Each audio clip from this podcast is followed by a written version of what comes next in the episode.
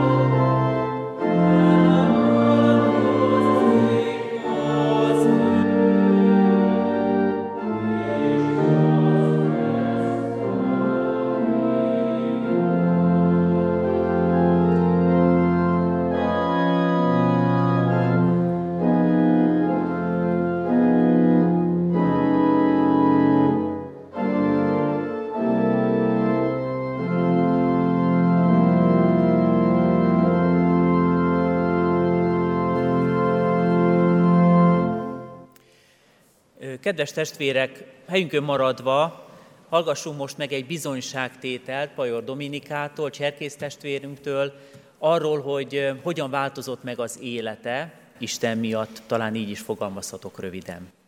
Áldás békesség! Pajor Dominikának hívnak, és tizenhat éves vagyok.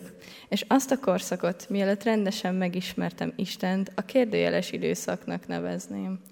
Vallásos családba születtem, de nem nevezném túlzottan aktív keresztény famíliának. Egészen hetedik osztályos koromig nem foglalkoztam különösebben az Úrral és a minket összekötő kapcsolattal, a hittel. Ahogy már említettem, ekkor kezdődött a kérdőjelező, érdeklődő időszakom. Érdeklődni kezdtem Isten iránt, de még nem tértem meg. Imádkoztam úgy, ahogy, de még mindig nem volt meg a szikra, ami beindította volna a hitem stabilitását. Ezután nem sokkal, mikor nyolcadik osztályba léptem, fordult a kocka a következő oldalára. Tudni illik, én már ötödik osztály óta cserkészkedem, és egyrészt ez is segített az Istenhez való közeledésemben. Ebben az évben jelentkeztem a Bugacias vezetőképzésre. Ezen a vezetőképzőn elhangzott egy olyan képzés, ami, mint egy gyufa, meggyullasztotta azt a bizonyos szikrát bennem, hogy Isten mindig is bennünk volt, hogy nem vagyunk egyedül. Sajnos erről a képzésről többet nem beszélhetek, de elkezdtem felnyitni a szemem, és kinyitni a fülem, érezni Isten jelenlétét a fákban, szélben, napsugarában, azután szép lassan mindenben. A kedvenc pillanataim közé tartozik a mai napig, ahogyan cserkésztáborokban az esti éjszaka leple alatt a csillagok, mint Isten, ragyognak ránk, és mutatják szó szerint az utat. Ahogyan a napsugarai simogatják az arcomat, mint Isten keze, mikor vigasztal. A megtérésem volt, és még mindig az, életem legfényesebb időszaka. Igen, sok baráttól távolodtam el azért, amiért az értékrendem megváltozott, de cserébe őszinte és felhétlen, kétségek nélküli szeretetet nyertem Istentől. Megbocsátást, egy, sőt milliónyi lehetőséget, új kapcsolatokat, legfőképpen egy új ént. Egy ént, ami ki lett mosva. Persze ez nem azt jelenti, hogy bűnmentessé váltam, hiszen egy ruha is újra koszolódik, még újra ki nem mossák. Ember vagyok, nem tökéletes, és hibázom. De így most már tudom, hogyha az élet hullámvasútján lefele tartok, és kisebb-nagyobb ingerek, negatívumok érnek, nem leszek egyedül, nem vagyok egyedül. A megtérésem utáni időszakot eddig két nagy részre bontanám, egy-egy igével karöltve. Az első időszakhoz kapcsolódik az az ige, mely így szól: a te igéd lámpás a lábamnak, s ösvényeimnek fényesség. Talán ez az ige jellemzi legjobban ezt a korszakot, ugyanis ekkor tehát kerestem a módokat, lehetőségeket, hogyan léphetnék Isten ösvényeire. És mikor ez a körülbelül egy évig tartó folyamat zajlott, többször és többször tapasztaltam és éreztem, hogy Isten bevilágítja a kérdőjeleket, avagy a még fel nem fedezett dolgokat az életemben. Hogy ki vagyok én? Mi a célom? Egyre jobban éreztem, hogy amerre megyek, ő követ engem, és nem hagy el. Még ha búdácsolok is az élet lépcsőin, akkor sem engedi el a kezem, és mutatja, hogy merre található a káoszból kivezető út. A második időszakban az elsőből átfolytam egy kis átmenettel. Ezt a periódust a ne félj, ige, illetve különféle végződései ölelik körbe. Ám bár még csak pár hete kezdődött el, de már is meg annyi dolgot tanultam ebből a korszakból. Első lépésemnek tudható az a pillanat, amikor is egy nehéz, szívós vívódáson mentem keresztül. Önmagammal harcoltam, és folyamatosan féltem, hogy elesek, hogy mi van, ha képtelen leszek felállni többé. Folyton folyvást, a hétköznapok végét vártam. A napok végén mindig azt hajtogattam magamon, végre túl vagyok ezen a napon is, túl vagyok azon is. Miért ez az ige jellemzi ezt az érát? A válaszom az, hogy rektettem, rekte, rettegtem önmagamtól, és újra szeretni akartam magamat, de a testem ezt az információt alig akarta befogadni. Ezen kételyek miatt pedig eltávolodtam atyámtól. Nem realizáltam, hogy Isten mindvégig ott volt mellettem, és egyszer lektorórán a dolgok rálátásról beszélgettünk. Arról, hogy Sisyfus döntött úgy, hogy a vitatkozás ellenében ő inkább eldönti, hogy a békésebb utat választja, és azt, amilyen módon felgörgeti azt a követ újra és újra a hegyre. Ekkor nyitottam meg újra szemeimet és füle, füleimet.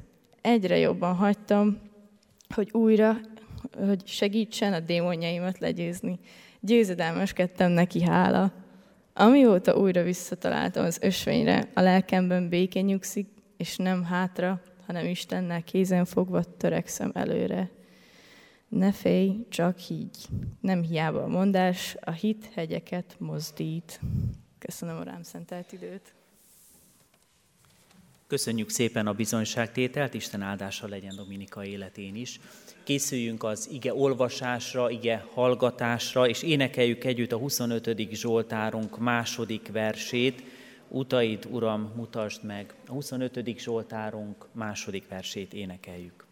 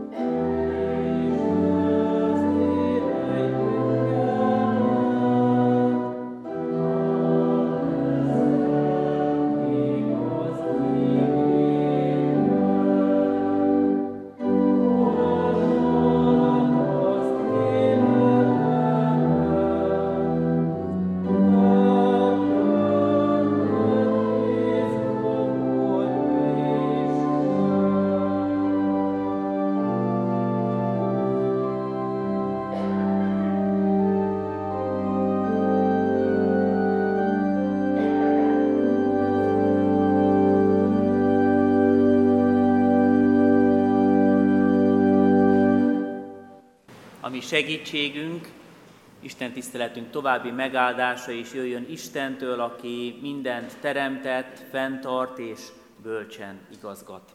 Amen. Kedves testvérek, Isten igéjét Máté evangéliumából olvasom, a hetedik fejezet huszonnegyedik versétől a huszonkilencedik verséig.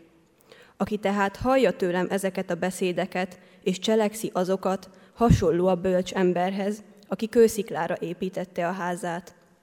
És ömlött a zápor, és jöttek az árvizek, tomboltak a szelek, és nekirontottak annak a háznak, de nem dőlt össze, mert kősziklára volt alapozva.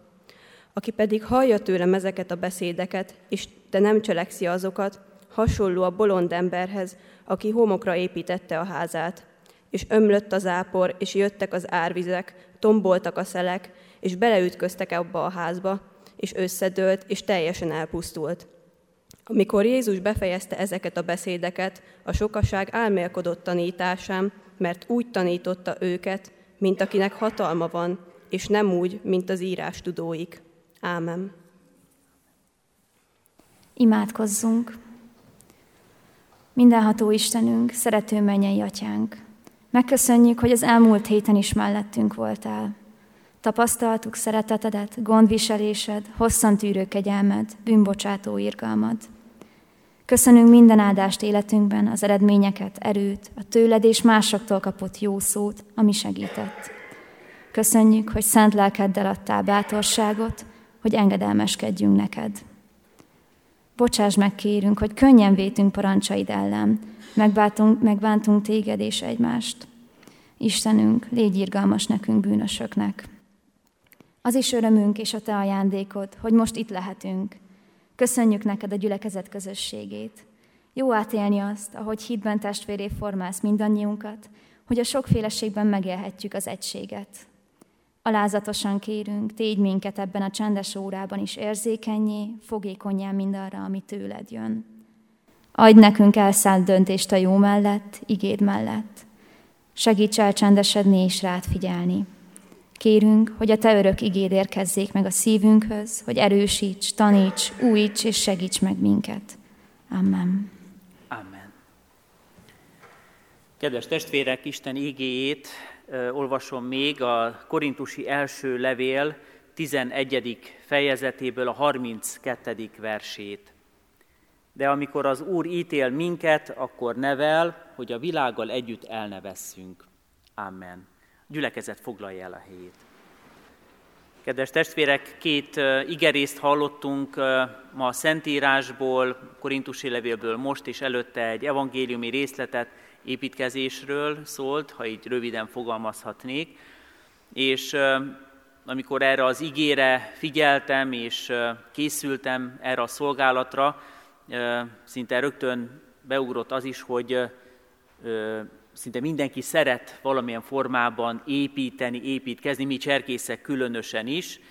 Azok kedvéért mondom, akik nem jártak még cserkésztáborban, a cserkésztáboraink nagy része építkezésről szól. Ebben nagyon ügyesek a cserkészek.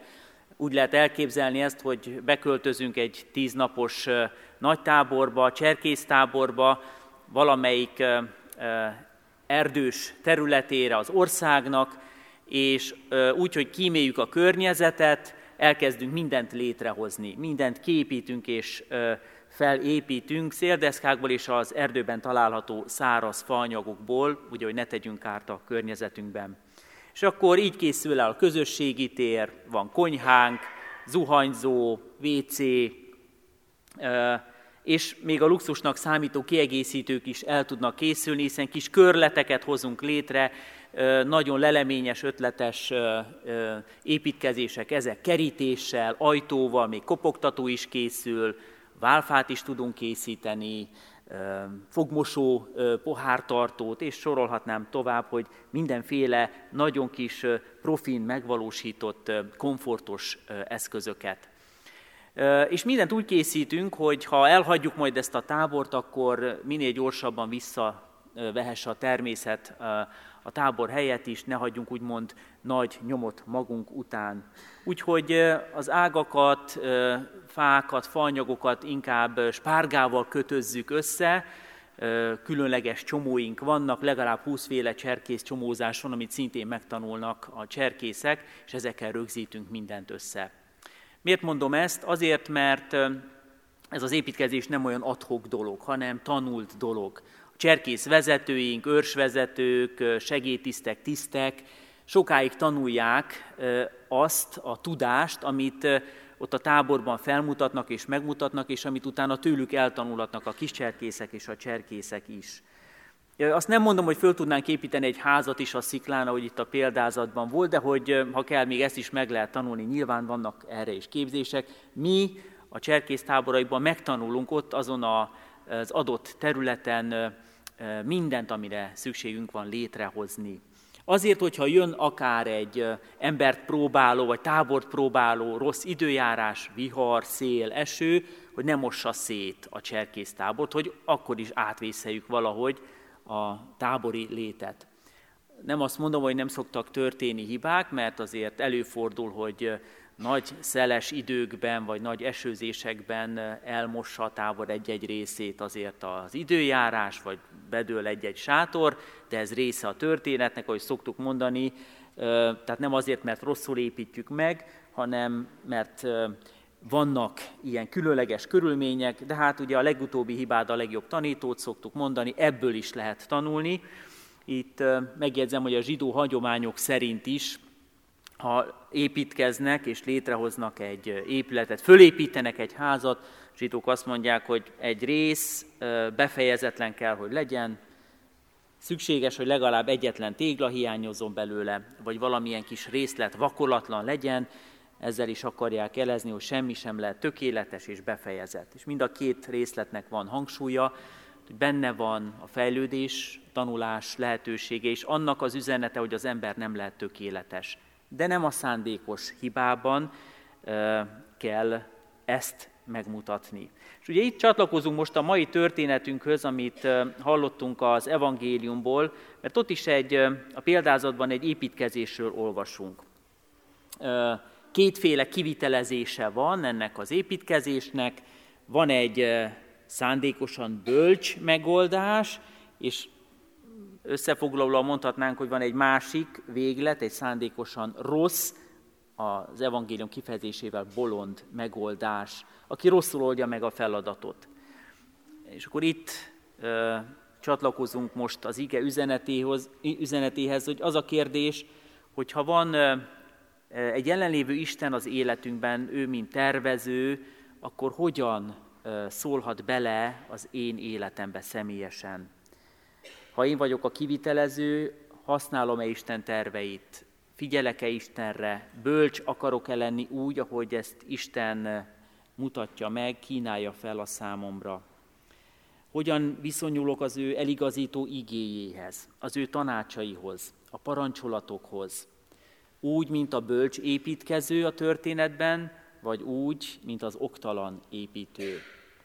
Mert Jézus Krisztus a felolvasott példázatban nem olyan házról beszél, amiben lakunk, értjük jól, hanem az életházról, az életünkről, a döntésekről, amelyek rövid és hosszú távon meghatározzák a gondolkodásunkat, viselkedésünket, erkölcseinket, a döntésekről, amelyek utána valamilyen következménnyel járhatnak.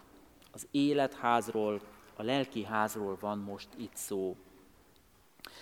A mai családi istentisztelet egy sorozat része és előírt témáink vannak, ehhez alkalmazkodunk, a nevelés a téma. Ahogy a bizonyságtételben is elhangzott Dominika részéről, hogy Isten beleszólt az életében, és ő elfogadta Isten szavát, hatását a saját maga számára. Isten nevelne minket, de nem erőszakkal. Ez egy kölcsönös viszony. Egy elfogadással járó saját döntésünk. Erről is szól a példázat, amiben Isten rá akarja irányítani a figyelmünket arra a fontos döntés, ami a miénk, hogy mondunk, mondhatunk igent arra, amit ő felkínál nekünk. Vagy ahogy a korintusi levélből idéztem, amikor az Úr ítél minket, akkor nevel, hogy a világgal együtt elnevesszünk. Mindig jobbá akarja tenni az életünket. Mindig ö, hozzá akar tenni valamit, mert nem lehetünk tökéletesek. Ezért formálódnunk kell, változnunk, teológiai kifejezéssel, a Szentírás alapján megszentelődnünk napról napra, és ez csak úgy lehet, hogy igent mondunk arra, amit elénk tár, amiben rámutat gyengeségeinkre, amiben meg akar erősíteni minket, amiben ki akarja igazítani a gondolkodásunkat, amiben egyenesbe akarja hozni a mi hajlandóságunkat a görbeutakra, rossz kitérőkre. Egyfajta tanításnevelés is az Istennel való kapcsolat. És azt látjuk sokfelé a Szentírásban, hogy, hogy Isten nevel, nevelne, szeret nevelni, szeret tanítani minket. Jézus maga is nagyon sokszor úgy jelenik meg az evangéliumokban, mint tanító, mint nevelő, vezető. Az egyik fő tevékenysége volt ez. Szombatonként a zsinagógákban tanított, olvassuk az egyik részletet az evangéliumban. A templomban sokszor volt jelen, gyakran tanította a tömeget, a tanítványait külön is. Márk megjegyzi, hogy elámultak az emberek az ő tanításán. Fölfigyeltek rá, hangsúlyt kapott, amit mondott. Fontosak voltak az üzenetei. Számított a hallgatóságnak, hogy mit mond. Mert nem úgy tanította őket, mint azok, akiktől addig megszokták. Valami különleges súlya és hatása volt Jézus szavainak, jelenlétének, tanításának. És így van ma is jelen a mi életünkben, vagy így lehet jelen az ő tanítása. Minden istentisztelet valahol az ő nevelése is. Minden ige olvasás, amikor az igében találkozunk az ő üzenetével, egyfajta javító, nevelő, segítő jelenlétet, hatást akar gyakorolni ránk. Visszatérve a példázatunkra, kinek is szól ez a történet? Talán először az szokott eszünkbe jutni, hogy a hívőkről, meg nem hívőkről, de egy kicsit jobban belenézzünk a részletekbe, akkor azt látjuk, hogy itt mindenki hallgatta a példázatot, vagy mindenki, aki a példázatban is szerepel, valahol figyelmes hallgatója volt a jézusi tanításnak. Nem arról szól ez a történet, hogy vannak nem hívők, nem keresztények, és ők rosszul építik föl az életüket, a házat, és vannak bölcsek, akik meg a hívők és keresztények, és ők automatikusan jól építik fel a házat. Mert itt Jézus azokhoz szól, akik hallgatják Isten igéjét, hogy mi most is, mégis van különbség a kivitelezés között. Mind a két fél hallgatja a beszédeket. Az egyik cselekszi, a másik nem cselekszi. Mondhatnánk azt is, hogy mindkét csoport a hívőkhöz tartozhat, vagy azokhoz, akik kapcsolatban vannak Istennel, tudnak róla, csak az egyik beépíti az életébe, a terveibe, a megvalósításba, amit hall, a másik meg nem. Mindkét csoport, mindkét ember építkezik. Ugyanolyan házat építenek, ugyanolyan körülmények között, ugyanott akár, akár egymás mellett is állhat, lehet, hogy szomszédok, ugyanazok a veszélyek is jönnek rájuk, hasonlóan élhetik az életüket, gyakorlatilag ugyanolyan érett körülmények között vannak, de nem azt csinálják, nem azt hajtják végre, amit Jézus mond, az egyik fél nem azt, a másik pedig azt. Jézus azt mondja, hogy aki cselekszi azt, amit mond, az a bölcs ember. És itt megint visszatérünk tehát az életre, mert életházat építünk, mondhatom így is újra, és olyan sokszor kitérők, görbeutak, bukások után ö, eszmélünk föl arra, hogy Istennek igaza volt. De milyen jó, hogy megtehetjük ezt, amikor még megtehetjük ezt. Aurelius Augustinus nevét talán sokan ismerik, vagy ismertebb nevén Szent Ágostont ö, hatalmas görbeutak, kitérők után tért meg, és ö, ö, fogadta el Isten üzenetét, beszédét, és lett keresztényé. És amikor értékelte a múltat, és ö, azt, amiben volt a megtérésében, az Isten kapcsolatában, akkor azt mondta, hogy mennyi sok hibát követett el, milyen sok pazarló ö, percet, évet töltött hiába valóságokkal, mennyi mindenben építkezett fölöslegesen, amit elmosott az élet vihara, ami semmivé lett. És egyszer így fogalmaz az egyik helyen, hogy Uram, jobb utat tanácsoltál, mint amit engedélyeztél. Uram, jobb utat tanácsoltál, mint engedélyeztél. Talán sokszor mi is így érezzük, amikor látjuk Isten hosszú tűrő kegyelmét és szeretetét, amikor felismerjük, hogy mi mindent engedett meg, és milyen jó, hogy nem csapott oda az asztalra, nem ö, büntetett meg rögtön, hanem engedte, hogy rátaláljunk, hogy igent mondjunk az ő hívására. Egyetértünk azzal a gondolattal, amit Ágoston így fogalmaz meg, hogy az Úr tanácsai jók. Mert ha igen, akkor a következő fázis, hogy beépíthetjük az életünkbe. Beépíthetjük és megvalósíthatjuk, hogy az életházunk jó alapokon vihart próbáló házzá váljon. Sokan mondták könnyes szemmel, hogy szép terveik voltak a jövőjük képítésére, aztán minden összeomlott. Mindnyájan mindig építünk.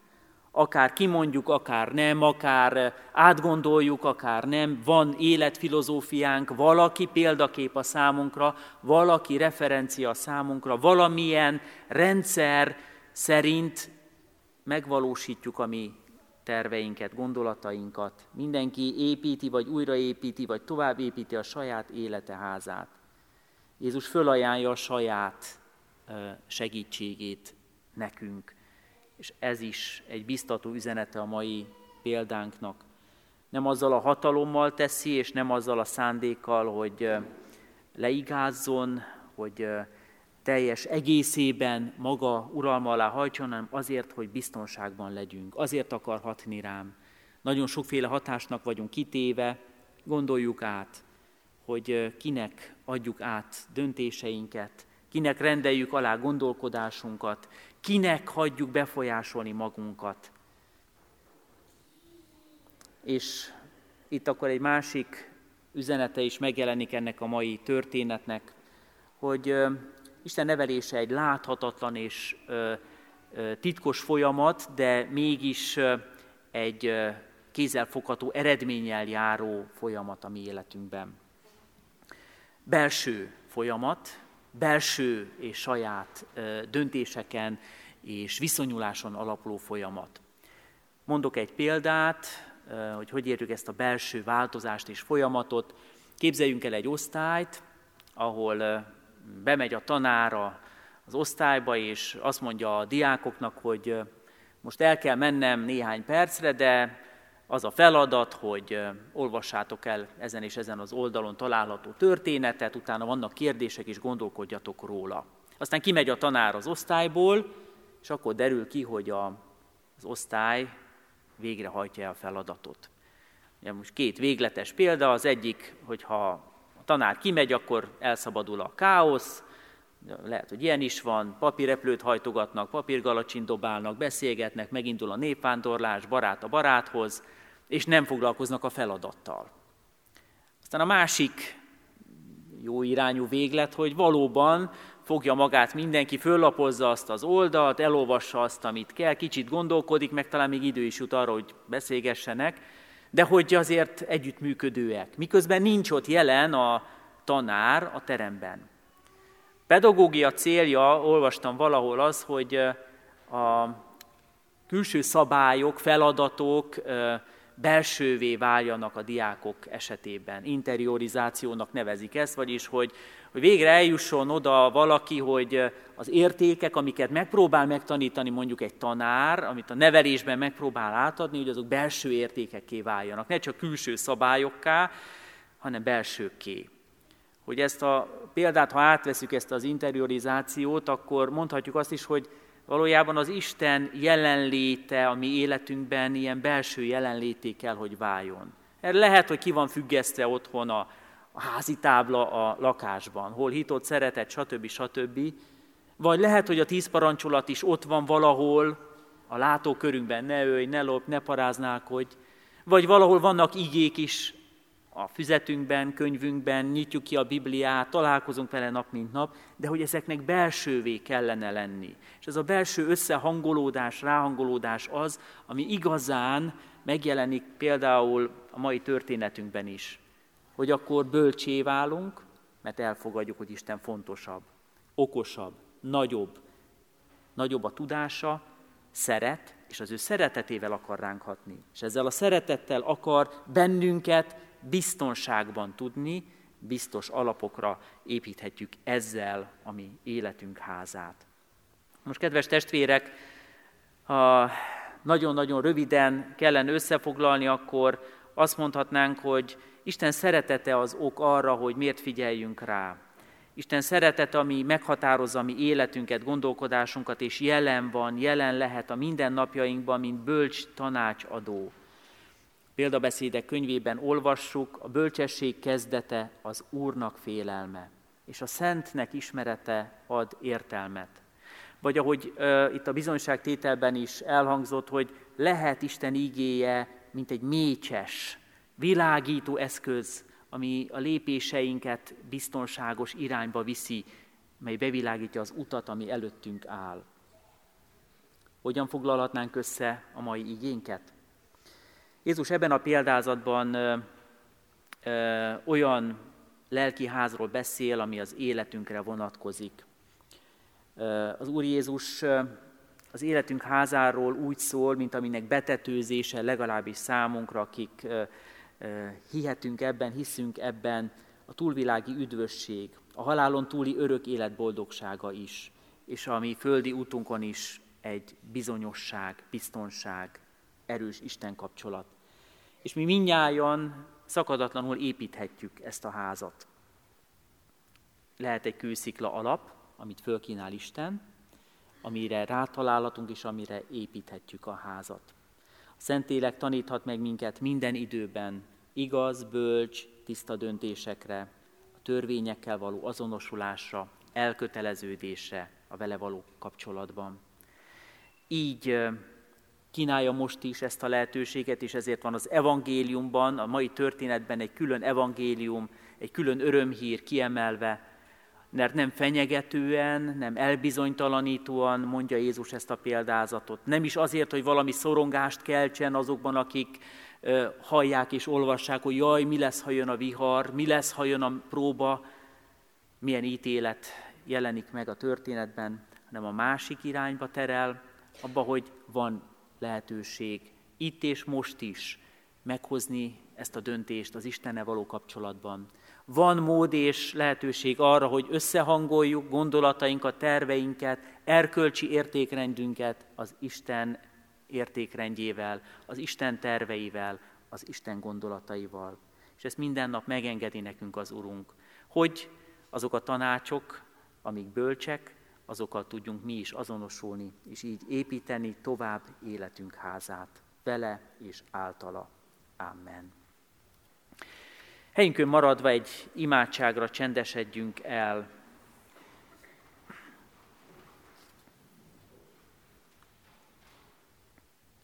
Urunk, köszönjük, hogy Te áldást ígérsz és kínálsz nekünk. Köszönjük, hogy meg akarsz ajándékozni minket a bölcsességgel. Azzal, amire szerinted nekünk a legnagyobb szükségünk van. Már eddig is sok mindenben megtapasztaltuk a Te segítséged, hosszú tűrésed, a Te vezetésed, láttuk csodáidat. Köszönjük, amikor megélhettük, átélhettük, hogy jelen vagy a mi életünkben, és felismerhettük ezt. Szeretnénk, Urunk, arra kérni Téged, hogy a jelenben és a jövőre nézve is erősítsd a mi hitünket, veled való kapcsolatunkban az elköteleződést erősítsd. Köszönjük, hogy a reménység Istene vagy, segíts és taníts minket a jó életben, a bölcs döntésekben megmaradni. És kérünk azokért is, akiknek nehéz most, vigasztalást kérünk a fájdalmat és gyászt hordozók életében, segítséget azoknak, akik nagyon gyengének érzik magukat, tanácsot azoknak, akik nagyon nem találják a jó válaszokat. Urunk, békét kérünk ott, ahol békétlenség van. Segíts megállítani a háborút, ajándékozz meg minket azzal a reménységgel, hogy veled és általad van újrakezdés, megbocsátás és béke. Köszönjük, hogy így könyöröghetünk a gyülekezet közösségéért, a jelenlévő családokért, gyermekekért, cserkészekért, hogy a Te áldásoddal erősödjön a mi életünk és közösségünk tovább. Amen. Kedves testvérek, most egy csendes percben kiki saját imádságát viheti Isten elé, és utána Cserkész testvérünk segítségével, vezetésével elmondjuk az Úr imádságát is.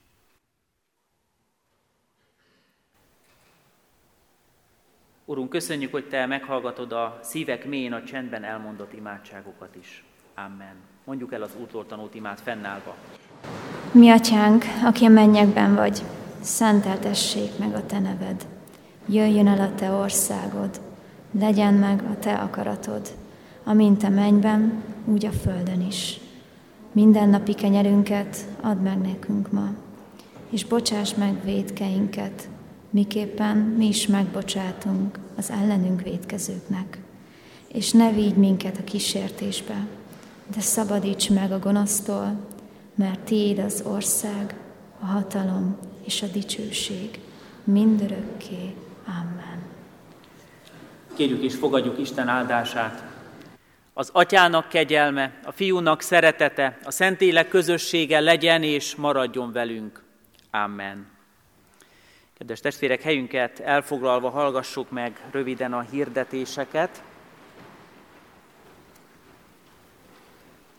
Szeretettel jelzem, hogy egyházközségünk honlapján is megtaláljuk ezeket a hirdetéseket részletesebben is, a kijáratnál a szórólapokon is vigyük magunkkal, és vigyünk azoknak is esetleg, vagy jelezzük a, azoknak, akik nem tudtak eljönni, de szeretnének csatlakozni a gyülekezeti programokhoz, eseményekhez, alkalmakhoz.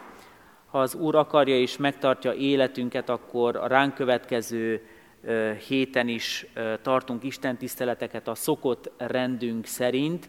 A tizenegy órai istentisztelet kollégiumi istentisztelet lesz. És figyeljünk arra, hogy a bőjt negyedik vasárnapján óraállítás lesz, vagyis, ahogy szoktuk mondani, röviden egy órával kevesebbet alhatunk majd. Hálát adunk a megkeresztelt gyermekekért és családokért.